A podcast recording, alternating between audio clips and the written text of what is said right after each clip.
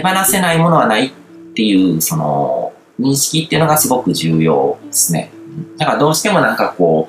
う、何もいろいろやってるのに変わらないとかっていう時には思い切って何かこう、本当に過去の自分のも捨ててしまうつもりでそういうものを手放すっていうのもすごく、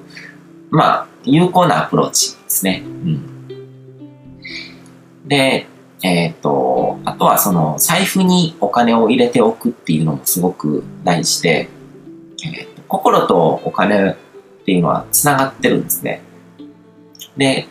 ユダヤ人の格言で、その、体は心に依存している。で、心は財布に依存しているっていうものがあるんですけども、これはすごくなんかこう、よくできてるというかなんかこう、うまいこと言ってるなって感じるんですけども、つまりこう、体の体が依存してるのは心で、心が依存してるのは財布ってことは、その人の全ての土台は財布にあるっていうことを言ってるわけですね。すごくこう、ユダヤ人らしい考え方なんですけども、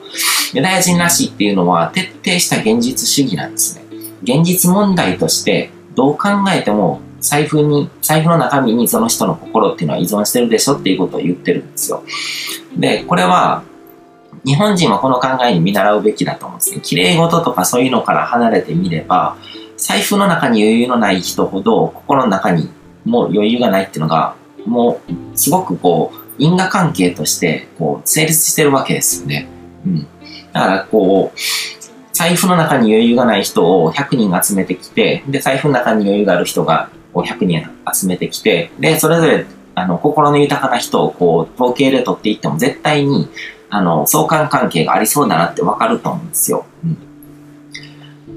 だからその、財布の中にお金を入れておくっていうだけでも、その、普段の心のあり方が変わるのがわかると思うんですね。だから、それを意識してみるのもいいと思いますね。普段必要な分しかこう、お金を引き出さないっていう習慣を持ってる人結構いると思うんですけども、僕も起業してお金回りがある程度こう回るようになってから、銀行から一度に引き出すお金の額を一桁変えるようにしたんですよね。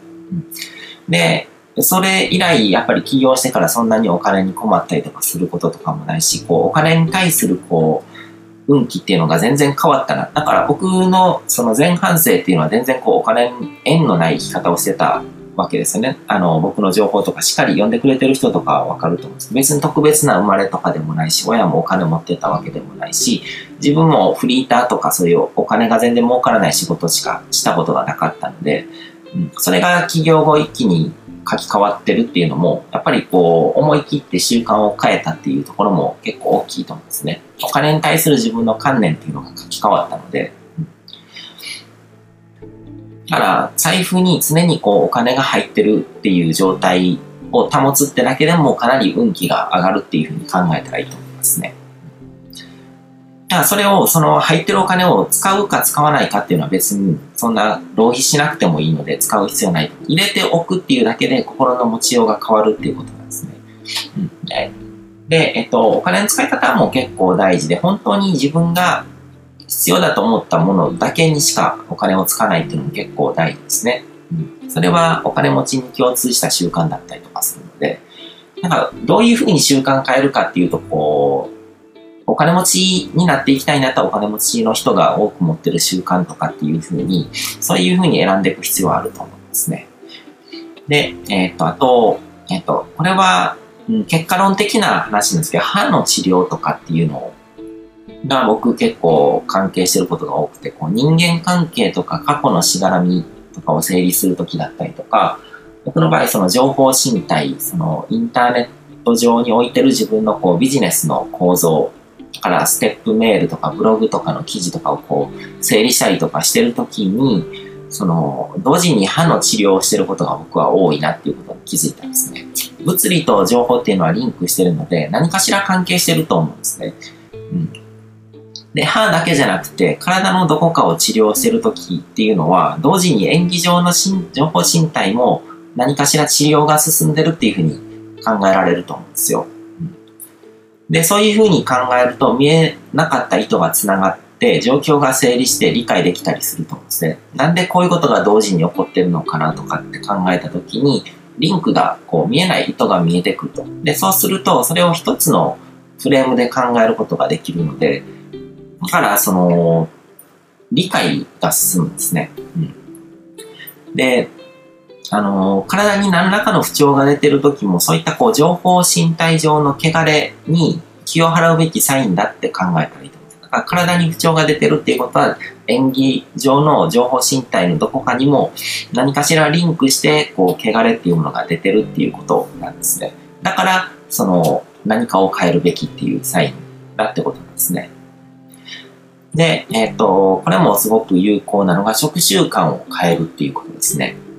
えー、体と心と魂っていうのはリンクしてるので、どこからアプローチするのもありなんですよ。だから仕事がしっくりきてないとか、人間関係がしっくりきてないっていう時に、食生活を変えるっていうことをやっても、何かしら変わっていくんですね。うん、だからここは、もう正確なこう因果関係っていうのは、こう、不確定要素というか、こう、あの、関係してる要素が多すぎて、で、しかもリレーショナルなつながり方なので、一つのことがいろんなことに関わってて、また別のことがそれぞれいろんなことに関わっててっていう関わり方なので、あの、直線的に結ぶことはできないですけども、でも食習慣を変えたら人間関係が良くなったとかっていうことは起こるってことなんですね。だから何か不調とか悪いサインとか何か汚れが発生してるなって感じた時に、それを、あの、変える。変えられるところから変える。と他のものもリンクして変わっていくっていう感覚なんですね。で、僕もその朝フルーツとか炭水化物抜きとか、そのフルーツ断食、フルーツだけ食べるっていう断食とか、あとナッツばっかし食べる食生活とか、いろいろ実験してきたんですけども、その、そうやって食生活を変えるときに、こう、体感だけじゃないんですね。心と体と魂っていうのはリンクしてるから、食生活っていうのは大体こう体調とか変えるためにやるっていう意識だと思うんですけども、同時に運気の流れの変化っていうのも観察すべきなんですね。で、それもこう短期的に見るんじゃなくて、できるだけこう俯瞰してみないと本質はわからないですね。体調はなんか良くなったけども、なんかこう、怒りっぽくなったとか、そういうものがついてくる可能性もあるわけですよね。そういうものを総合的に俯瞰的に見て、トータルで見て、あ、これはなんか自分にとってプラスになってるなっていうものを選んでいくのがいいってことですね。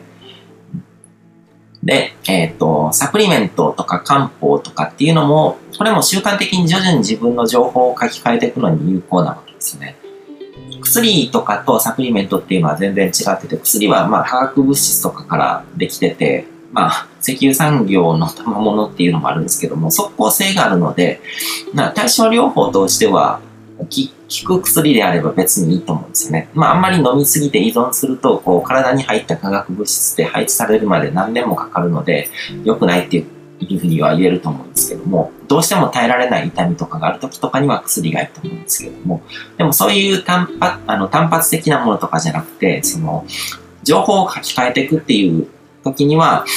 サプリメントとか、その、漢方っていうのをこう習慣的に飲んでいくっていう。で、これも、その、頭ごなしに信じて取るんじゃなくて、こういうふうに言われてるからこれにいいんだって取るんじゃなくて、あくまで自分を実験台にして観察するっていう意識が大事なわけですね。だから僕も、あの、頭痛が出たりとか、今までなかった体調不良とか出るようになったら、あの、ちょっとサプリメントを変えてみたりとか、そういうことからアプローチしていくわけですね。で、それでこう体調面だけじゃなくて、他のものとかがどうやって変わっていってるのかっていうのを観察するわけですね。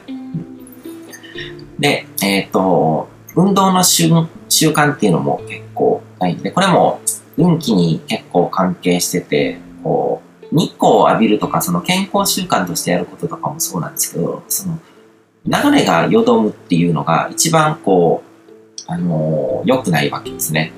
エネルギーの流れ、循環がよどむっていうのが、で、それが汚れっていうものにもつながってくるので、だから体を動かして流れを生み出すっていうのはすごく重要で、何かしらこう、運動の習慣を生活の中に取り入れるっていうのはすごく大事ですよね。で、汚れっていうのはストレスっていうふうにも言い換えられると思うんですけども、物理的、情報的な汚れがエネルギーのよどみを生んで、で、それが運気の乱れであったりとか、こう、運気を悪い方向に変えてしまうっていうことが起こるんですね。で、それが表出化してくるのが、あの、魂の不健康で、魂の不健康っていうのは関係性っていうものが悪化するってことですね。で、心の不健康。心の不健康は、えーと、心理的なストレスであったりとか、こう幸福感の低下っていう感じですね。で、あと、その一番具体化してくるのが、こう、体の不健康ですね。病気とか体調不良っていうものっていうふうに出てくるので、それらのことをこう受け取ってるときは何かを変えるべきサインだっていうふうに捉えればいいわけですね。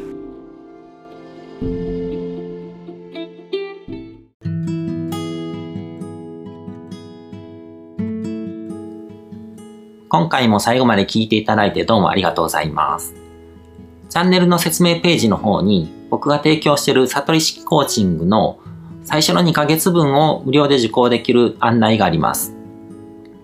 ゴール設定とアファメーションについて詳しく解説してるんですけども、僕自身もこれらのことを本格的に取り組み始めて、で、それで大きく人生を変えたという経験があるので、あの、まだ受講したことがない方であったりとか、このタイミングでピンとくる方はぜひ登録して体験してみてください。また、僕がどんな人間なのかを簡単に知ってもらえる2分ほどで読める会員プロフィールのリンクも貼ってます。僕自身がインターネットを通じた出会いによって自分の人生を大きく変えたので、この出会いがあなたの人生を変える良いものになることを願ってます。では、また次の放送でお会いしましょう。